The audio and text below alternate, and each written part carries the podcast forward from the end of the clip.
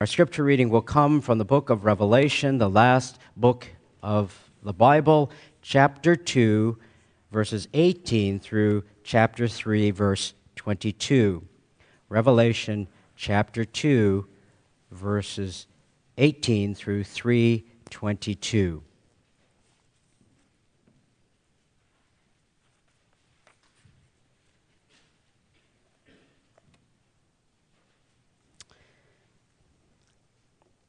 This section of text records messages to four of the seven churches in this circular letter that was given to John to deliver to the leadership or the messenger of the churches listed here. We begin in chapter 2, verse 18. The scriptures read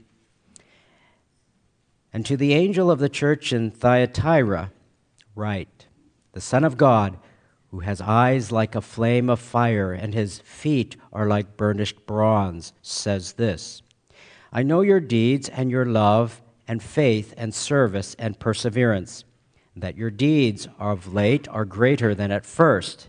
But I have this against you, that you tolerate the woman Jezebel, who calls herself a prophetess and she teaches and leads my bondservants astray so that they commit acts of immorality and eat things sacrificed to idols. I gave her time to repent, and she does not want to repent of her immorality. Behold, I will throw her on a bed of sickness, and those who commit adultery with her into great tribulation, unless they repent of her deeds. And I will kill her children with pestilence, and all the churches will know that I am he who searches the minds and hearts, and I will give to each one of you according to your deeds. But I say to you, the rest who are in Thyatira, who do not hold this teaching, you have not known the deep things of Satan, as they call them. I place no other burden on you. Nevertheless, what you have, hold fast until I come. He who overcomes and he who keeps my deeds until the end, to him I will give authority over the nations, and he shall rule them with a rod of iron. As the vessels of the potter are broken to pieces, as I also have received authority from my Father, and I will give him the morning star. He who has an ear, let him hear what the Spirit says to the churches chapter 3. To the angel of the church in Sardis, write, He who has the seven spirits of God and the seven stars says this I know your deeds, that you have a name, that you are alive, but you are dead. Wake up and strengthen the things which remain, which are about to die, for I have not found your deeds completed in the sight of my God. So remember, what you have received and heard, and keep it and repent. Therefore, if you do not wake up, I will come like a thief, and you will not know at what hour I will come to you. But you have a few people in Sardis who have not soiled their garments, and they will walk with me in white, for they are worthy. He who overcomes will thus be clothed in white garments, and I will not erase his name from the book of life and I will confess his name before my Father and before his angels. He who has an ear, let him hear what the Spirit says to the churches. And to the angel of the church in Philadelphia, write He who is holy, who is true, who has the key of David, who opens and no one will shut, and who shuts and no one opens, says this I know your deeds Behold, I have put before you an open door, which no one can shut, because you have a little power, and have kept my word, and have not denied my name. Behold, I will cause those of the synagogue of Satan, who say they are Jews and are not, but lie. I will make them come and bow down at your feet, and make them know that I have loved you. Because you have kept the word of my perseverance, I also will keep you from the hour of testing, the hour which is about to come upon the whole world to test those who dwell on the earth. I am coming quickly. Hold fast what you have, so that no one will take your crown. He who overcomes, I will make him a pillar in the temple of my God, and he will not go out from it any more. And I will write on him the name of my God, and the name of the city of my God, the new Jerusalem, which comes down out of heaven from my God, and my new name. He who has an ear, let him hear what the Spirit says to the churches. To the angel of the church in Laodicea, write The Amen, the faithful and true witness, the beginning of the creation of God, says this I know your deeds, that you are neither hot nor cold. I wish that you were cold or hot. So, because you are lukewarm and neither hot nor cold, I will spit you out of my mouth. Because you say, I am rich and have become wealthy and have need of nothing, and you do not know that you are wretched and miserable and poor and blind and naked. I advise you to buy from me gold refined by fire, so that you may become rich, and white garments, so that you may clothe yourselves, and the sh- that the shame of your nakedness will not be revealed, and eye salve to anoint your eyes, so that you may see. Those whom I love, I reprove and discipline. Therefore, be zealous and repent. Behold, I stand at the door and knock. If anyone hears my voice and opens the door, I will come in to him and will dine with him, and he with me. He who overcomes, I will grant to him to sit down with me on my throne, as I also overcame and sat down with my Father on his throne. He who has an ear, let him hear what the Spirit says to the churches. Let's bow together in prayer. Our Father in heaven, we pray that you would open our ears that we might hear, and open the eyes of our heart once again that we might see great and mighty things from thy word. In Jesus' name, amen. Last week, I had begun this section on the seven churches of the book of Revelation. I had shared with you how I had had the opportunity over this, my sabbatical to visit a good number of churches in the area to see how many do things differently. Some of them good, some things not so good, and some things which I suppose many would debate over. But if you take it outside of our Western cultural context and had the opportunity to worship in various places in the world, from a, a very formalized Anglican church overseas to a very non formal worship service in prisons some worship in nice facilities, others worship in mainly a, just a shelter without any walls or windows.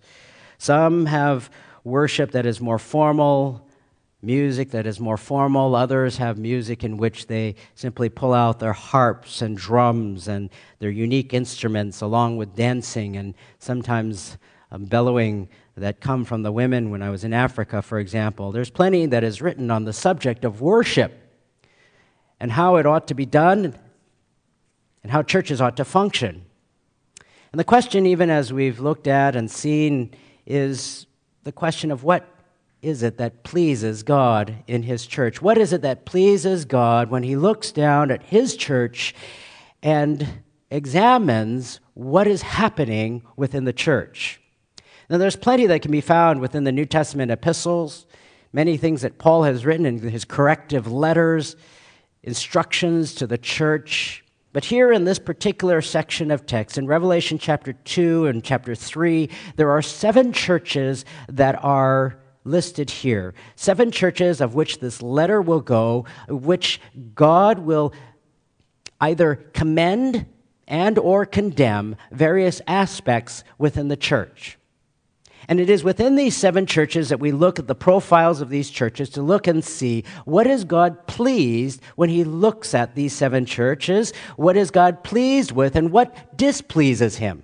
What is it that God dis- that, that, that does not like about these churches? What is it that does not bring glory to God in these churches? As well as what does God smile upon in these seven churches? And the first churches that we looked at last week were the church at Ephesus, Smyrna, and Pergamum.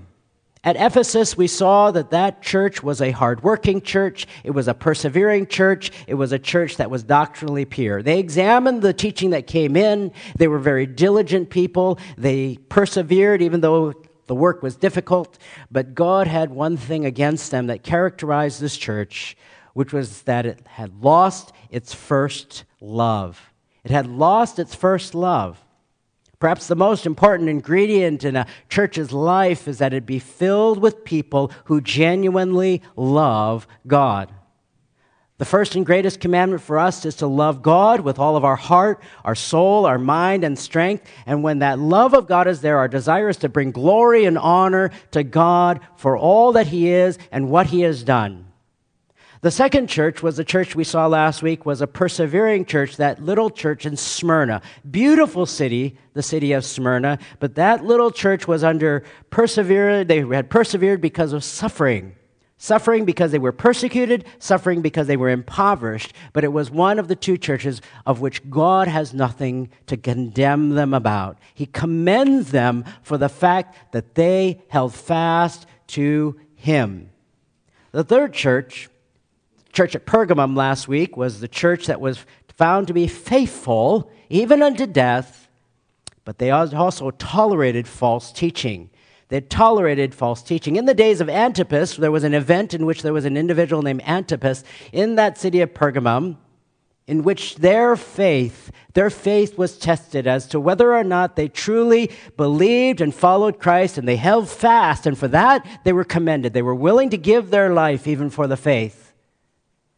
But they were condemned because they had allowed false teaching to come into the church.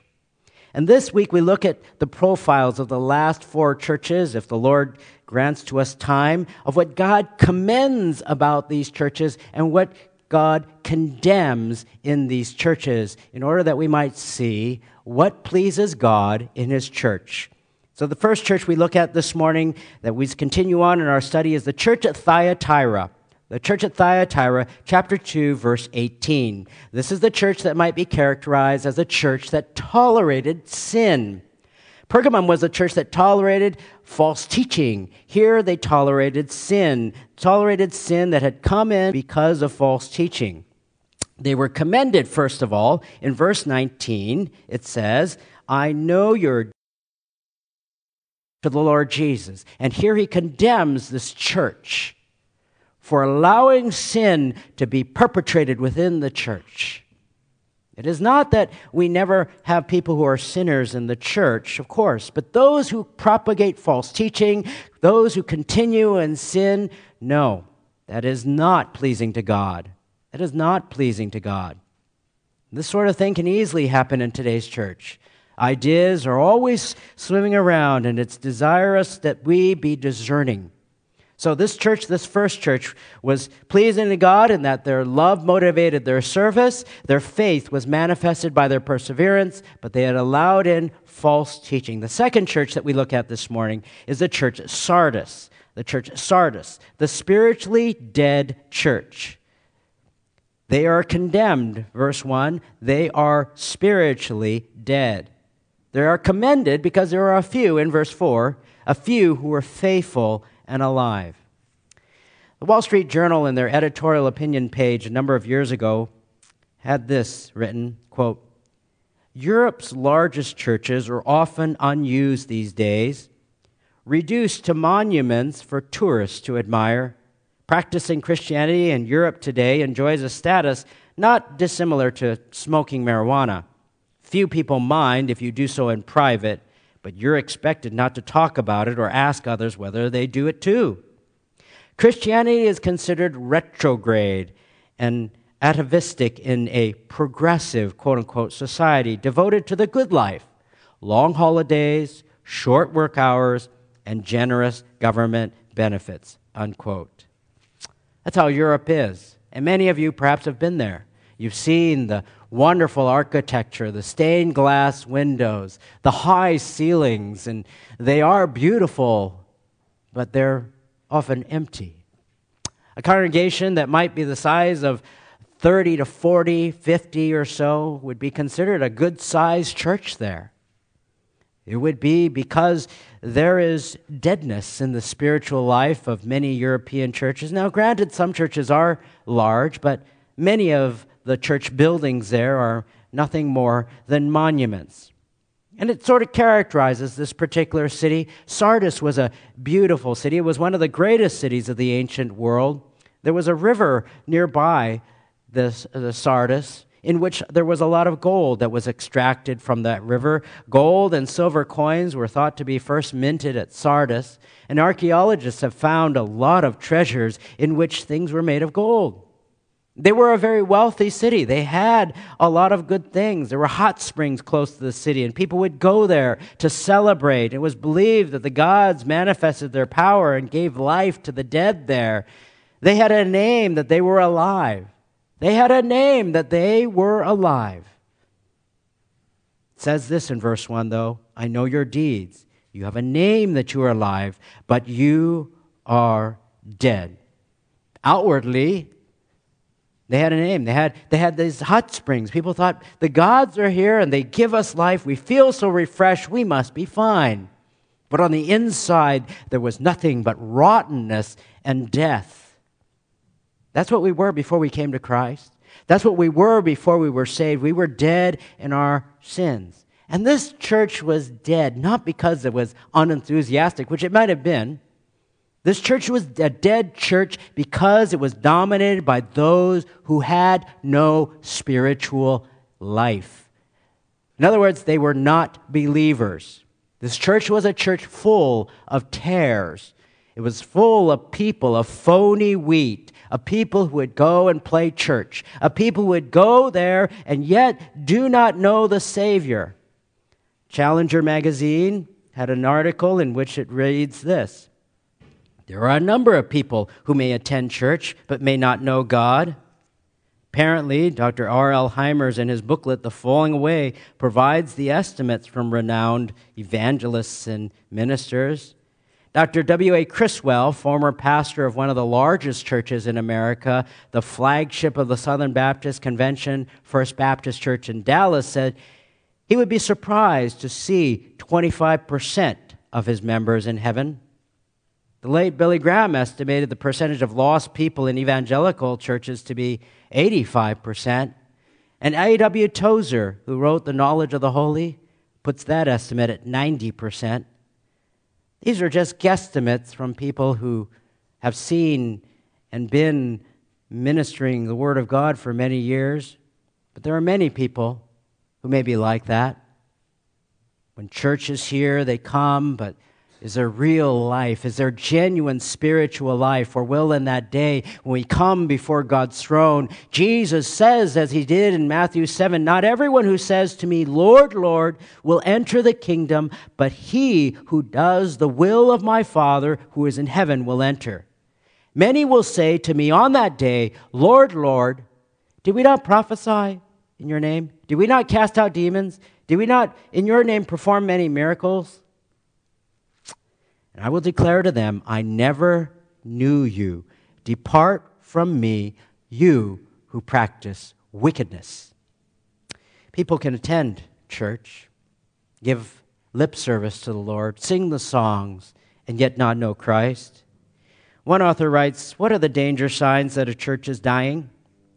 A church is in danger when it is content to rest on its past laurels, when it is more concerned with liturgical forms than spiritual reality, when it focuses on curing social ills than changing people's hearts through the preaching of the life giving gospel of Jesus Christ, when it is more concerned with material things than spiritual things, when it is more concerned with what men think than what is said, when it is more enamored with doctrinal creeds and systems of theology than the Word of God, or when it loses its conviction that every word of the Bible is the Word of God Himself.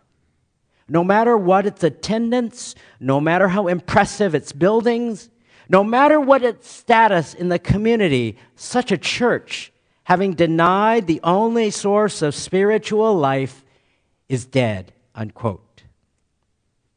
This was a dead church in Sardis. They are commended because there are a few who haven't soiled their garments. That's a metaphor. Garments in the Bible is used to refer to one's character, and soiled their garments refer to those who have kept themselves holy, kept themselves pure, are those who are set apart. They're commended because there are a few people, even within this dead church, that know God. A church can have a lot of programs, a beautiful building, lots of money, people who fill, fill the pews and, and take part, but God is not impressed by stadiums that are filled to the brim of people who do not know Him. He is impressed by those who do know Him, who truly love Him, who truly worship and serve Him. And this church was a dead church. He's not pleased with a church that tolerates sin. He is pleased with a church that serves Him because of love, that perseveres because of their faith, and that is filled with genuine believers. Number three, the church at Philadelphia. This is the church that is faithful and obedient. The church that is faithful and obedient. Now, this church was the youngest of seven churches. It was founded by one of two kings of Pergamum. They were brothers. One of the kings was known as, a, as one who loved his brother, and so the nickname stuck, and this church became the church of city of, or the city of brotherly love, Philadelphia. And it characterized this little church. It characterized this little church. Is only one out of the two churches of which the Lord says nothing negative about. Nothing negative is said about this church at Philadelphia, like the church at Smyrna. Smyrna was a persecuted church. This was a church that was characterized by positive things, four things in particular spiritual power, obedience, loyalty, and patient endurance. Five of the seven letters are Christ's warning of judgment, and here is one of the two in which they are commended as a whole. He says, I put before you an open door which no one can shut because you have a little power. Now, when you look at that particular phrase, it might seem as a sort of a put down or something like a, uh, you, you have just a little power, so to speak, and how you say it. But it's put in a list of commendations here, and I think that it is better seen as a church that is a small church with limited influence. But what they did have, what they did have in that little power, they are commended for. They are commended for their influence, and it's not to fault them at all that they have little power. They are commended for that. So, what they did have, they used for the glory of God. What they did have, they used in that power, and they're commended for that. Because oftentimes we can look at ourselves the same way, can't we? Who am I? I don't have the skills of the worship team. I don't have the skills of speaking. I can't teach. I, uh, whatever it might be, you know, God has granted to you gifts by which He uses in a unique way in the body of Christ to bless others. And oftentimes we get into this little comparison thing where we say, I have little power, I, you know, weak, weak little me. You know, often God uses the humble to shame the proud. He uses those who are simple to show God's power all the more. God can use those who are simple people. In fact, it is God who says in Ephesians 4:11, "Who has made man's mouth? Who makes him mute or deaf or seeing or blind? Is it not I, the Lord? And 1 Corinthians 12 7 tells us, But to each one is given the manifestation of the Spirit for the common good. To each one who is a part of the body of Christ, God has granted to you a spiritual gifts that you might use them in your unique way to bless the body of Christ. And they were a faithful church who used what they had. They were a faithful church who used what they had. Secondly, they were an obedient church. They have kept his word. They have kept his word. The question for any church is this Are we biblical? Is this done according to the word of God? Does this bring honor and glory to God? Is this faithful to the word of God? Is it faithful and true? Because if we decide that we're not going to follow the word of God, the opposite is that of rebellion, of rebellion, of rebellion to authority. God has called us to submit to the word of God, to his authority. They were an obedient church. They were also a loyal church. They have not denied his name. They have not denied his name. They hadn't recanted his, their faith. They did not deny. They didn't revoke. They didn't rescind their allegiance to the Lord Jesus. And loyalty can be difficult to find these days, especially in our consumer oriented culture, in which there are many things that are found here, many options and things that distract us from Christ. They were loyal. They were loyal. They weren't some fair weather fan. When things were going rough, they didn't run away. There's a temptation like that. All sorts of things might draw us away from our singular loyalty to Christ. Fourthly, they were patiently enduring. They had kept the word of my perseverance. And the New Testament, NIV uh, draws that idea out. You have kept my word to endure patiently to endure patiently. They endured the hardships, the work, patiently, faithfully. Tim Hansel, in his book Holy Sweat, he writes about a man named Clarence Jordan. Clarence Jordan was a man who had a number of unusual abilities, and his commitment was astounding. He had two doctorates, two PhDs, one in agriculture and one in Greek and Hebrew. He was very gifted, and he could have chosen anything that he wanted to do, but he chose to serve the poor. And back in the 1940s, he had founded a farm in Americus, Georgia, and it was called Koinonia Farm. It was a community for those who were poor, those who were poor whites, those who were poor blacks. As you might guess, back in the 1940s, that didn't go over well. That did not go over well in the Deep South at all. And much of the resistance at that time, ironically, came from people who were in the church, who had followed the laws of segregation like many of the other folks in town. And the people tried everything to stop Clarence from having this farm in which he would care for the poor in a integrated kind of a culture. Over and over again, over the course of some 14 years, they tried to stop him in various ways. And finally, in 1954, after some 14 years. Finally, the Ku Klux Klan came. They had enough of him, and so they decided to get rid of him once and for all. And they came one night with their guns. They came one night with their torches, and they set afire, fire every building on that farm except for his home, which they riddled with bullets. And they chased off all the families, all the families, except one black family who refused to leave. Clarence recognized the voices of many of those Klansmen, knowing, having known the people in the town. Some of them were church people.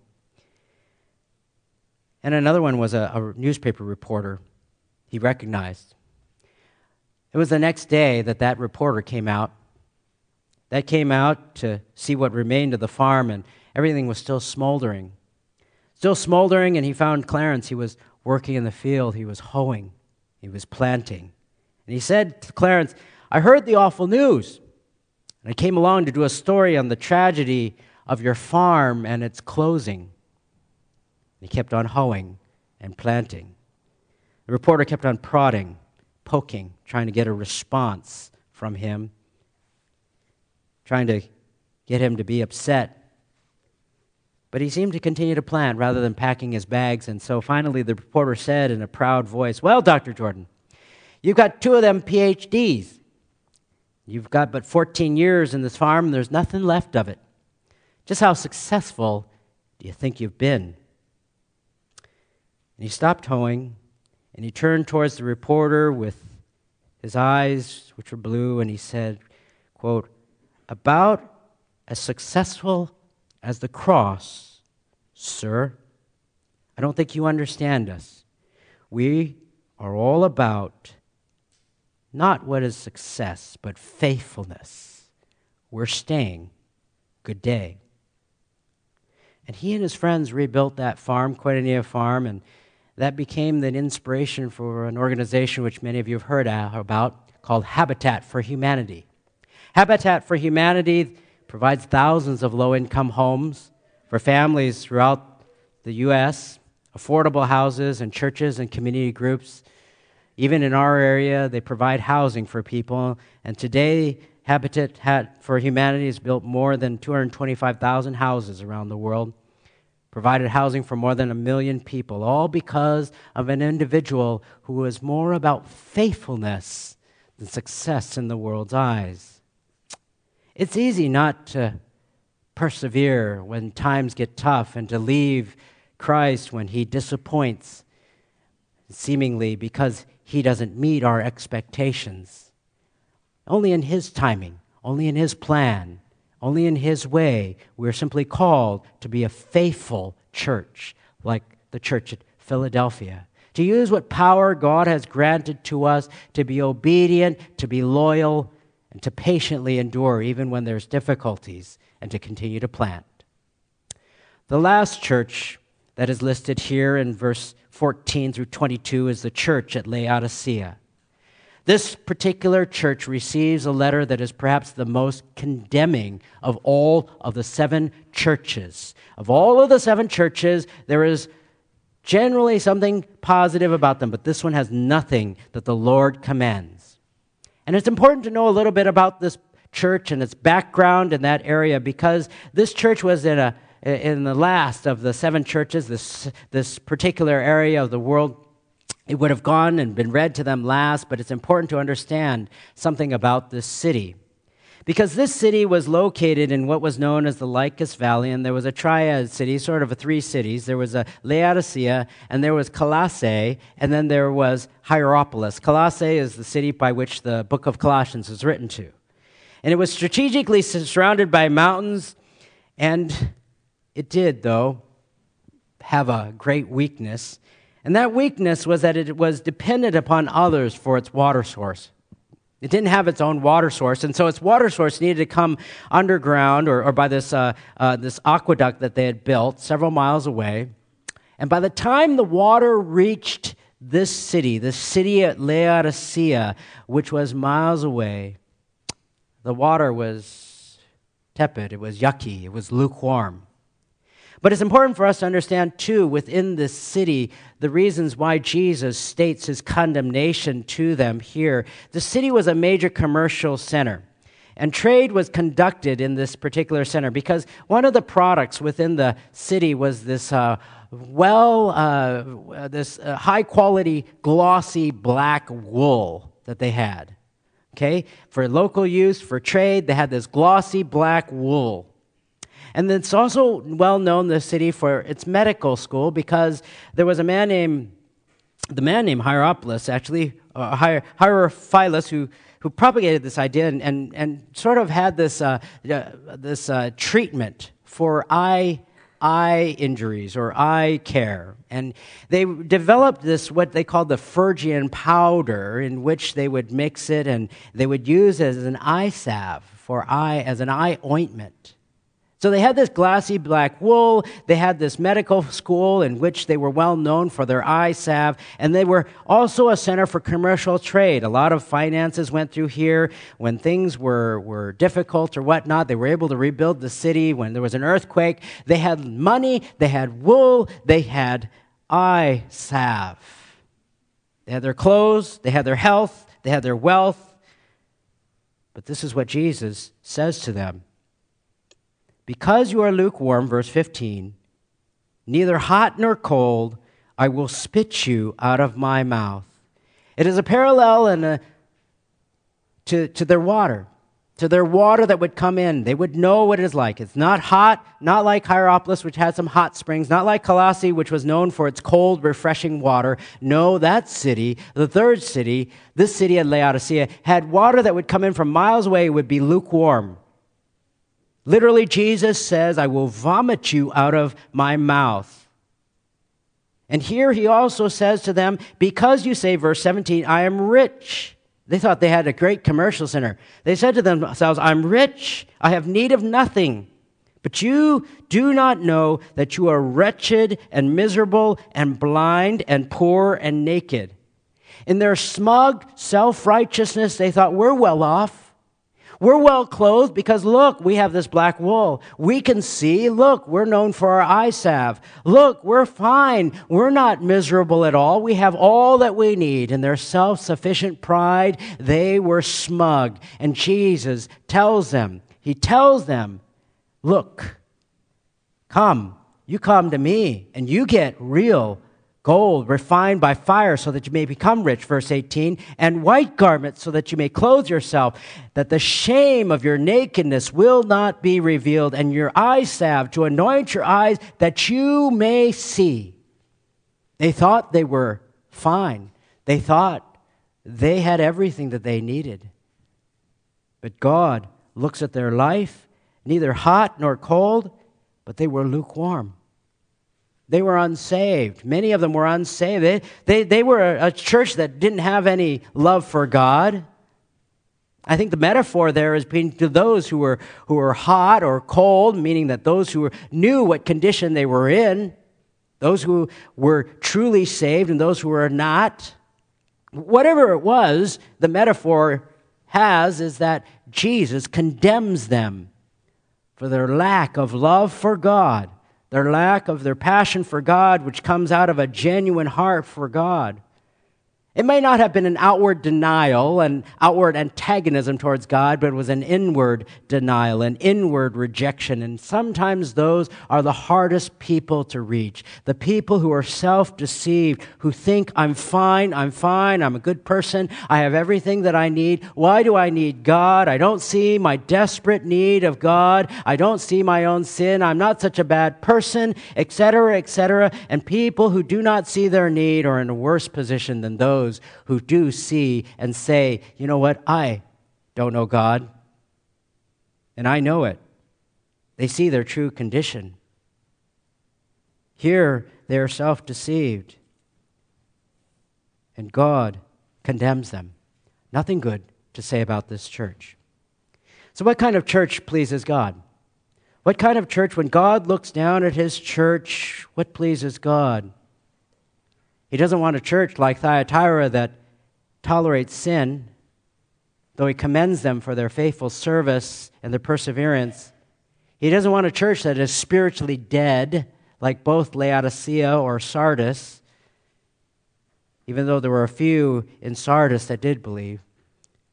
But he does want and approve of a faithful and obedient church like Philadelphia, a church that used whatever gifts and power that they had for his glory, a church that was obedient, a church that was loyal, a church that patiently endured, or a church like Ephesus that loved, that, that, that, that was hardworking, though they had lost their first love, a church like Smyrna, Smyrna, who persevered even under persecution, Pergamum, that was faithful to the Lord many ways, when God looks at a church, how does he evaluate a church? He evaluates it, and these are the things that he commends, and these are the things that he condemns. He doesn't look and say, How organized is the nursery? Or what is the music like? Or what is the what is the the children's ministry, or whatever it might be. He looks at these first. Granted, many things are important in the church. The Lord has given us many instructions in the epistles. But I pray that we might be a church that loves God first, is obedient, faithful, loyal, and will endure until he comes again. For he who overcomes, I will grant to him to sit down with me on my throne, as I also overcame. He who has an ear, let him hear what the Spirit says to the churches. Let's pray. Father in heaven, we give you thanks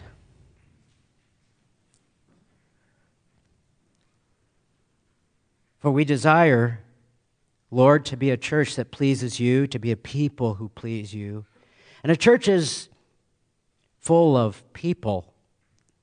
And I pray, God, that you would incline our hearts to desire to be pleasing to you in all of our ways, that as a body, the body of Christ, you might look down with favor upon this church. In Jesus' name, amen.